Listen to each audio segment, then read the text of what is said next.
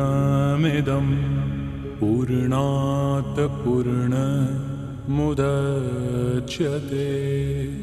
पूर्णस्य पूर्णमादाय पूर्णमेवावशिष्यते। ॐ शान्ति शान्ति Йога Васиштхи.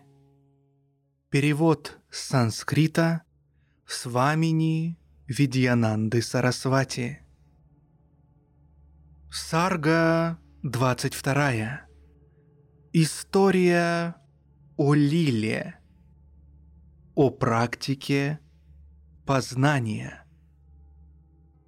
Сарасвати сказала – как приснившееся тело, кажущееся настоящим во сне, по пробуждении осознается как нереальное, также и это плотное тело видится несуществующим, когда пропадают желания и скрытые стремления. Как ощущаемое во сне тело исчезает по пробуждении – также пропадает и тело, воспринимаемое в бодрствовании. Когда привычки и предпочтения ума утончаются. Как в конце сновидения ощущается это плотное материальное тело, так и по окончании восприятия этого мира бодрствования воспринимается тонкое тело когда пропадают семена скрытых стремлений во сне, наступает глубокий сон. Когда погибает семя понятий в бодрствовании, приходит освобождение. Мысли и понятия освобожденного при жизни не являются таковыми. Это проявление чистого сознания, называемые сатвой когда в состоянии сновидения умственные склонности замирают, это называется глубоким сном. Бодрствование восприятий и скрытых стремлений называют глупостью. Избавление от склонностей глубокого сна обозначается словом «турия», остающееся даже в бодрствовании, оно называется высочайшим состоянием. Состояние жизни, полностью свободной от склонностей и желаний, называется освобождением при жизни, и это состояние недоступно неосвобожденному. Ум с тонкими понятиями, обратившийся в чистую сатву, становится тонким, подобно тому, как снег превращается в воду под действием солнечного тепла. Пробужденный ум, ставший тонким, может встречаться с умами богов и с совершенными существами прошлых творений и рождений.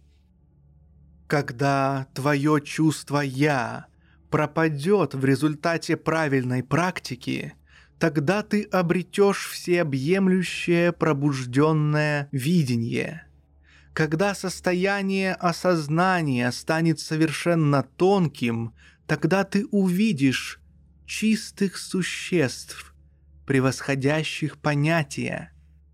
О, благородная, приложи усилия для уничтожения привычных стремлений, и когда твои практики принесут свой результат – ты достигнешь состояния дживанмукты, освобожденной при жизни.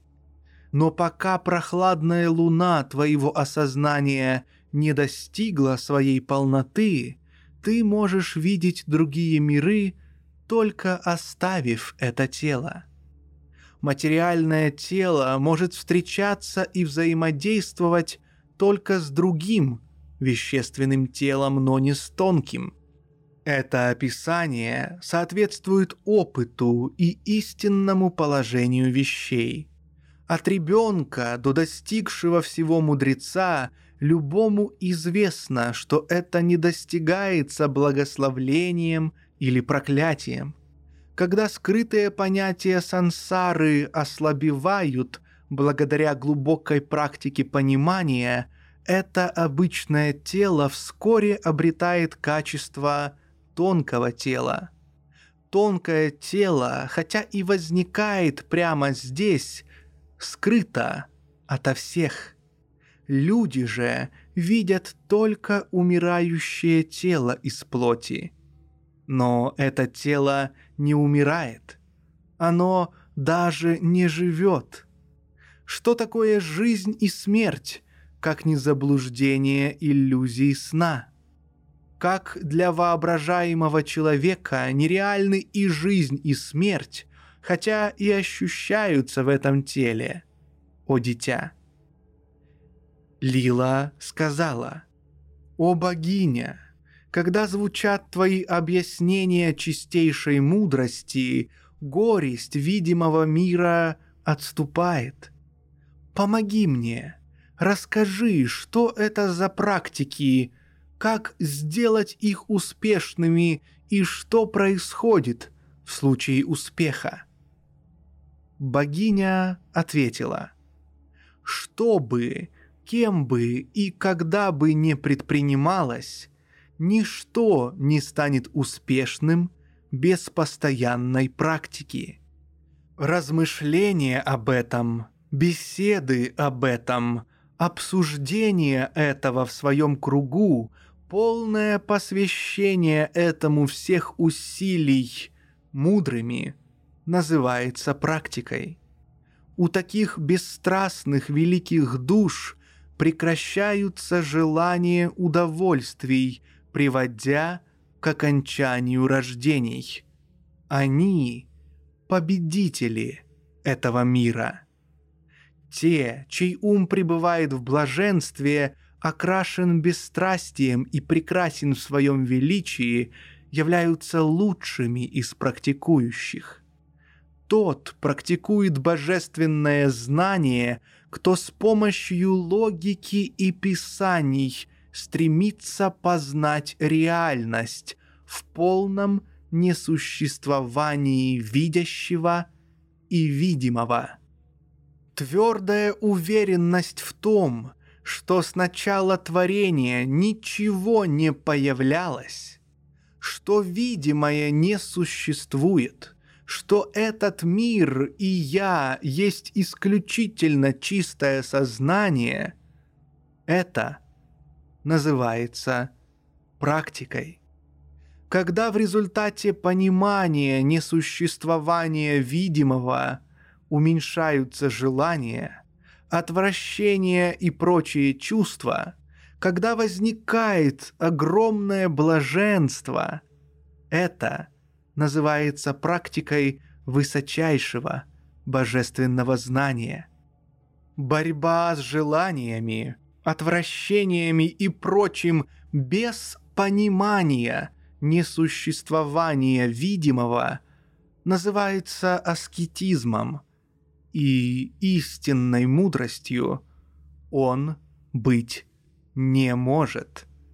Его результатом будут только страдания. Понимание несуществования видимого мира называется истинным знанием и должно быть достигнуто. Практика этого знания приводит к нирване, которое и есть освобождение. Потоки полного развлечения и мудрости без остатка смывают заполнившие ум тьму невежества и заблуждения долгих снов существования, как холод зимы изгоняет все тяжелые осенние туманы. Когда мудрый произнес эти слова, день подошел к концу. вечером собравшиеся, поклонившись, разошлись для молитв и омовений, свершаемых в соответствии с обычаями. На следующий день с восходом солнца, когда рассеялась тьма, все собрались вновь. Таков был четвертый день. Такова Сарга 22. История о Лиле. О практике познания. Книги третьей. О создании. Маха Рамаяны Шри Васиштхи. Ведущей к освобождению. Записанной Валмики.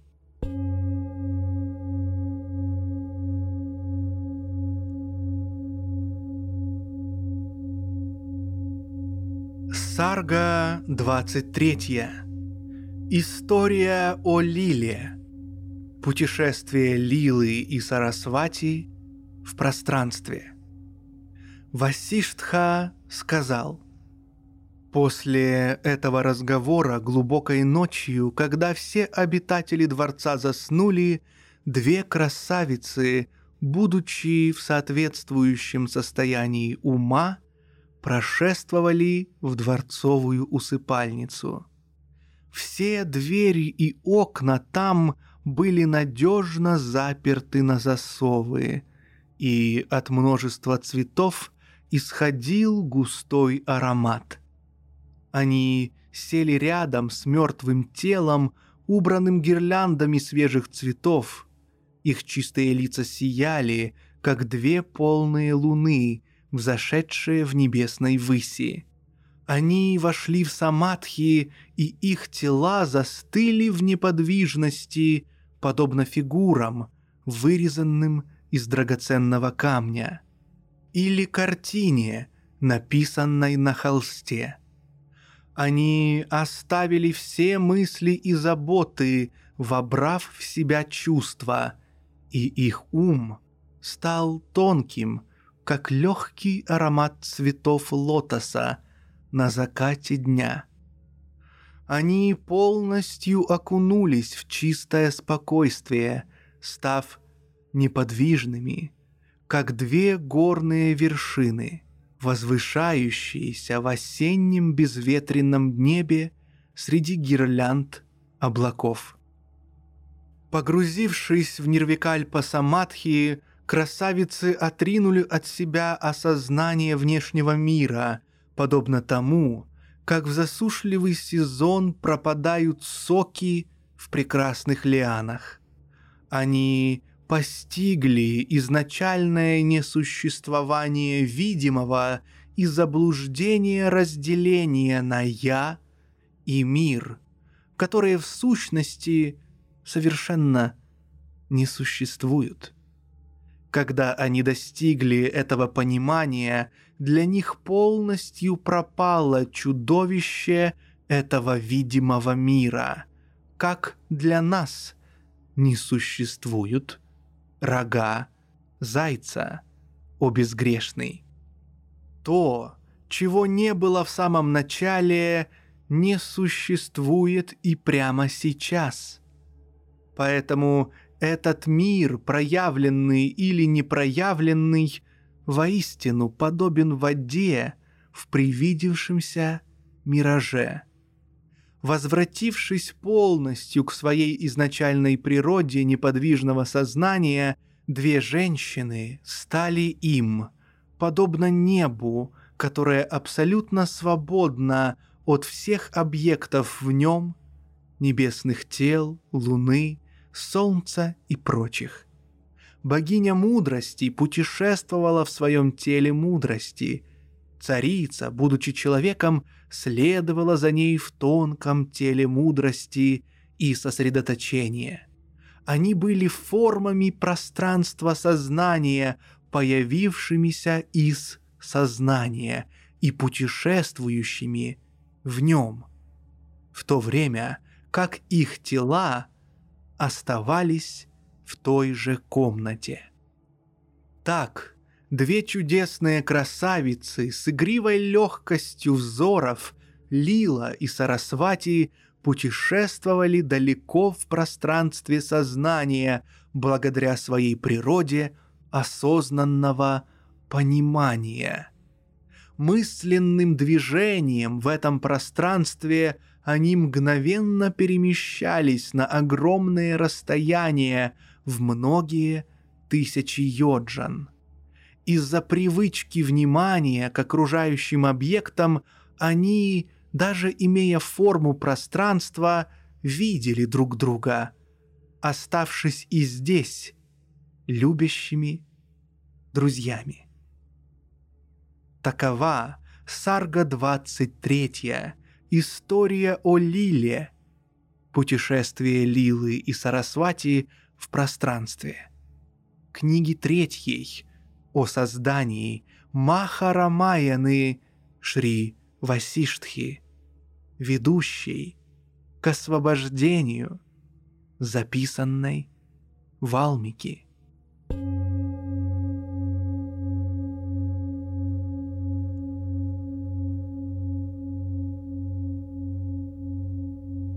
Сарга 24.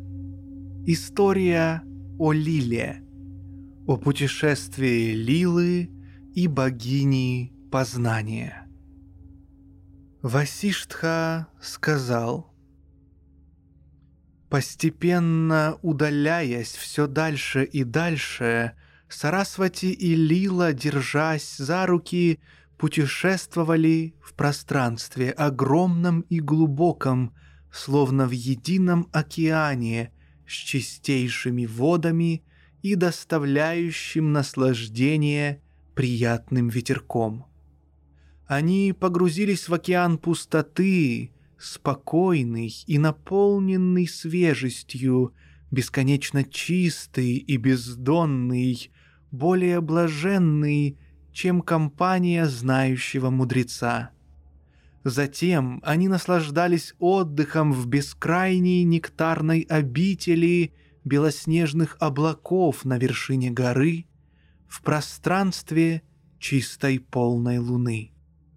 Покинув небесную сферу Луны, красавицы наслаждались сладкими ветрами, несущими запахи цветов мандары, украшающих ситхов и гандхарвов. Забыв о нестерпимом жаре лета, они купались, как в озере, в тяжелых грозовых тучах, наполненных водой среди красных лотосов молний. Они странствовали повсюду, среди озер и пиков огромных гор, подобно двум пчелам, летящим среди зарослей лотосов. Они бродили в облаках, несомых ветром, откуда, подобно водам Ганга, низвергаются, напоминая небесную купальню, потоки воды в рассыпающихся брызгах.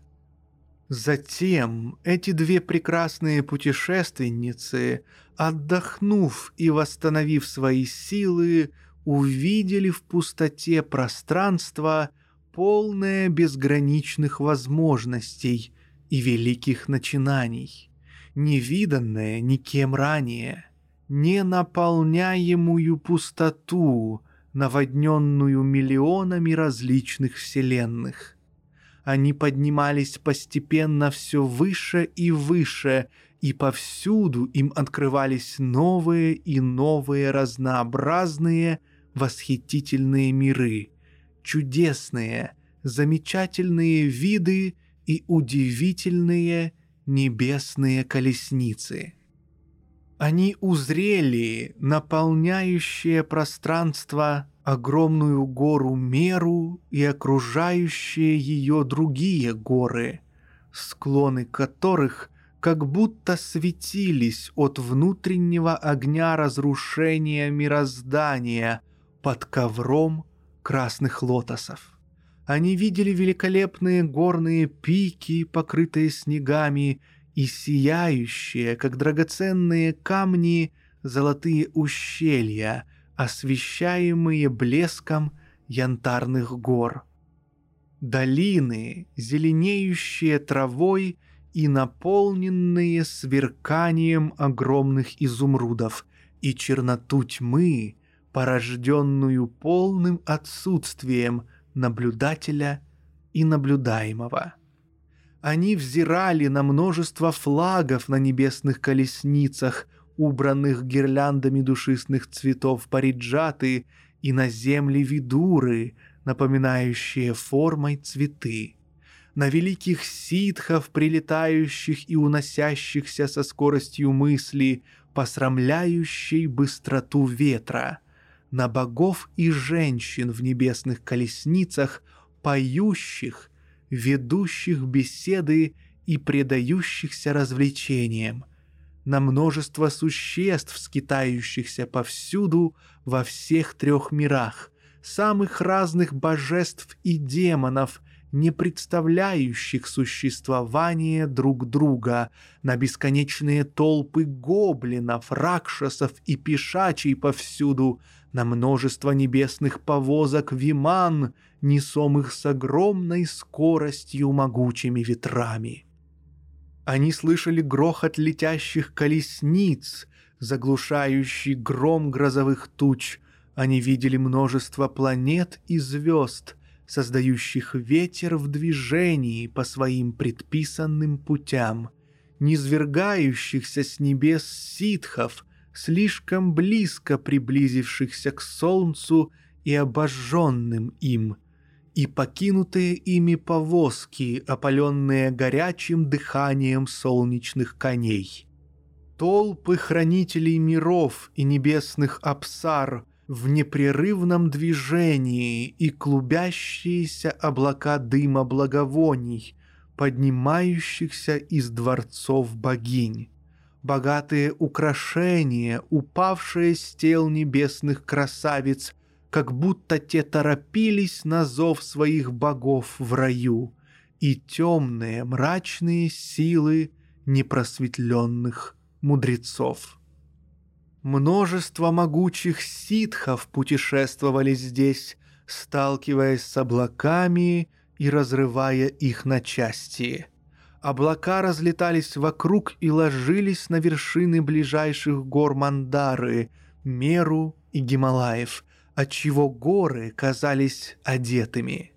Путешественницы видели бесчетное множество различных существ — ворон и сов, грифов и коршунов, танцующих до кини, напоминающих подвижные волны в океане, бесцельно бродящих повсюду йогинь, с головами лошадей, ворон, верблюдов и ослиц, игры и любовные развлечения пар ситхов и гандхарвов среди туманных серых облаков, скрывающих своей дымкой крепости защитников всех трех миров. Они слышали музыку небесных сфер, исполненную любви, и видели непрестанное движение звезд, отмеряющих в своем пути дни и ночи наблюдали воды небесного Ганга, струящегося в своем русле в краю ветров, и тридцать детей богов, увлеченных этим зрелищем. Они видели воплощенных божеств, повелевающих трезубцами, метательными чакрами и другим оружием, и поющих народу и тумбару в своей обители без стен — на пути облаков перед ними вставали огромные клубящиеся облака и грозовая туча всеобщего разрушения, зловещая и беззвучная, словно изображенная на картине. Где-то они видели прекрасное облако, подобное черным Гималаям, в другом месте — пышное, застывшее золотое закатное облако где-то еще рваные тучи над горами Ришьямуки, от которых исходил нестерпимый жар. Где-то пустые воды недвижного океана. В другом месте они видели небесные колесницы, несомые рекой ветра, подобно сухой соломе. Где-то еще рой пчел в чистых прекрасных нарядах. Где-то перед ними вставали клубы серой пыли, поднятой ветром и похожей на реку, что течет со склонов горы Меру. Где-то прекрасные могучие тела богов в их звездных колесницах. Где-то они видели танцующую обнаженную богиню-мать, убранную множеством цветочных гирлянд, где-то компанию богинь и йогинь, испивших молодого вина. Они лицезрели неподвижных мудрецов, погруженных в глубокое сосредоточение самадхи, прекрасных садху, отринувших волнение чувств, толпы поющих женщин, богов, гандхарвов и киннаров, неподвижные многолюдные города, парящие в воздухе царские дворцы. В одном месте перед ними открывался богатый город Рудры, в другом — великий город Брахмы, где-то призрачный город, где-то город будущего, где-то блуждающие лунные озера, где-то неподвижные замерзшие пруды, где-то еще группы летающих ситхов, в другом месте восход луны, иногда восход солнца, иногда тьма ночи, иногда красные небеса восходов и закатов, иногда серые туманы. Местами были видны белые снеговые облака, местами тучи, изливающиеся дождями, местами отдыхающие в пространстве, как на земле лакопалы, защитники творения. Толпы богов и демонов, витающих по всем направлениям, вниз и вверх, на восток и запад, на север и юг. Где-то перед взором путешественниц представала труднодостижимая гора в сотни тысяч йоджан, где-то вечная тьма, подобная бездонной пещере. Они видели вечный свет, похожий на солнечный, нестерпимо жаркий, а где-то в обители луны и других светил встречали жуткий холод снегов. Они взирали на парящий лес шелестящих древних деревьев, что могли исполнять желания, на решающую обитель богов, разрушенную демонами, на слепящие искры, испускаемые приземляющимися воздушными колесницами, на сотни комет, взмывающих одновременно, задевая друг друга. Где-то сон планет пускался в путь по своим далеким предписанным путям, где-то была тьма ночи, где-то свет дня, где-то дождевые тучи гремели громом, где-то облака были белыми и молчащими, а где-то белые облака, рассеянные ветром, напоминали разбросанные цветы. Где-то была пустота, чистая, безграничная и нераздельная, неподвижная и блаженная, как распахнутое сердце знающего. Где-то раздавалось оглушительное кваканье множества лягушек, исходящее из вод пустоты, в которой обитают жители пространства. Где-то было множество павлинов с золотой грудью и других птиц, на которых парили богини, обладающие чудодейственными силами. Где-то по кругу следовали друг за другом в танце павлины скандхи на облаке, где-то было темно от огненных попугаев, которые покрывали все, как зеленая трава одеялом лежит на равнинах. Где-то маленькое облачко было похоже на огромного быка бога Ямы — где-то лошади принимали облако за сток сена и пытались его поглотить. Где-то было множество городов-богов, где-то скопление поселений, где жили демоны, и они были недостижимы друг для друга, благодаря ветрам, дующим из горных пещер. Где-то сиял ужасный танцующий Пхайрава, телом схожий с горой.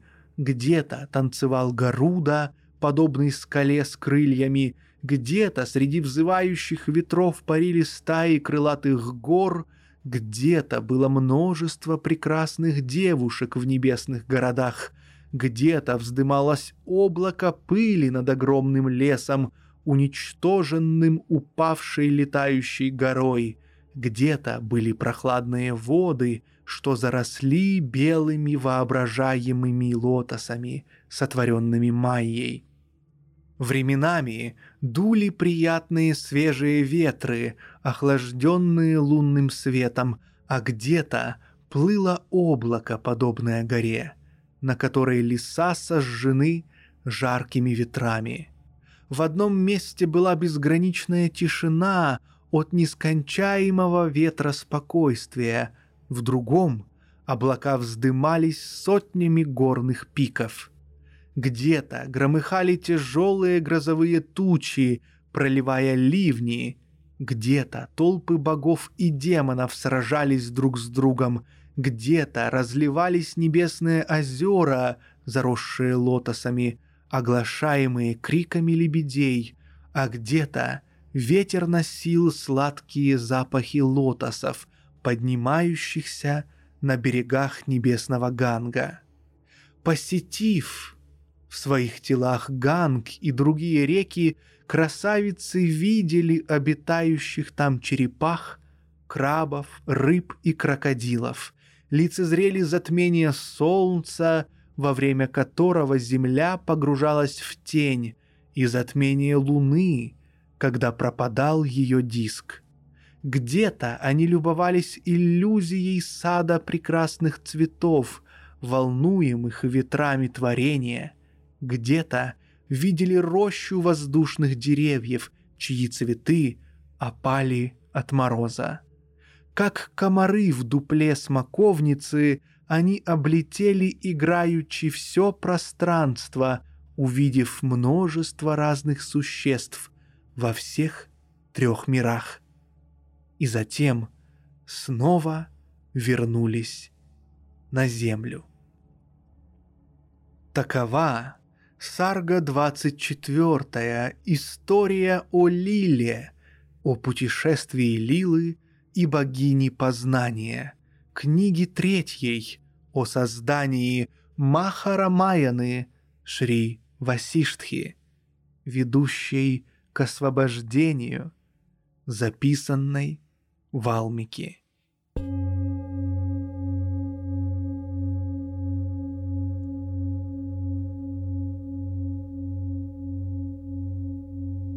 Дорогие друзья, спасибо, что слушаете йогу Васиштхи Напоминаю, что у вас есть прекрасная возможность внести вклад в запись этой аудиокниги. Вся информация есть в описании. Спасибо вам большое. पूर्णामदः पूर्णमिदं पूर्णात् पूर्णमुदच्यते पूर्णस्य पूर्णमादाय पूर्णमेवावशिष्यते। ॐ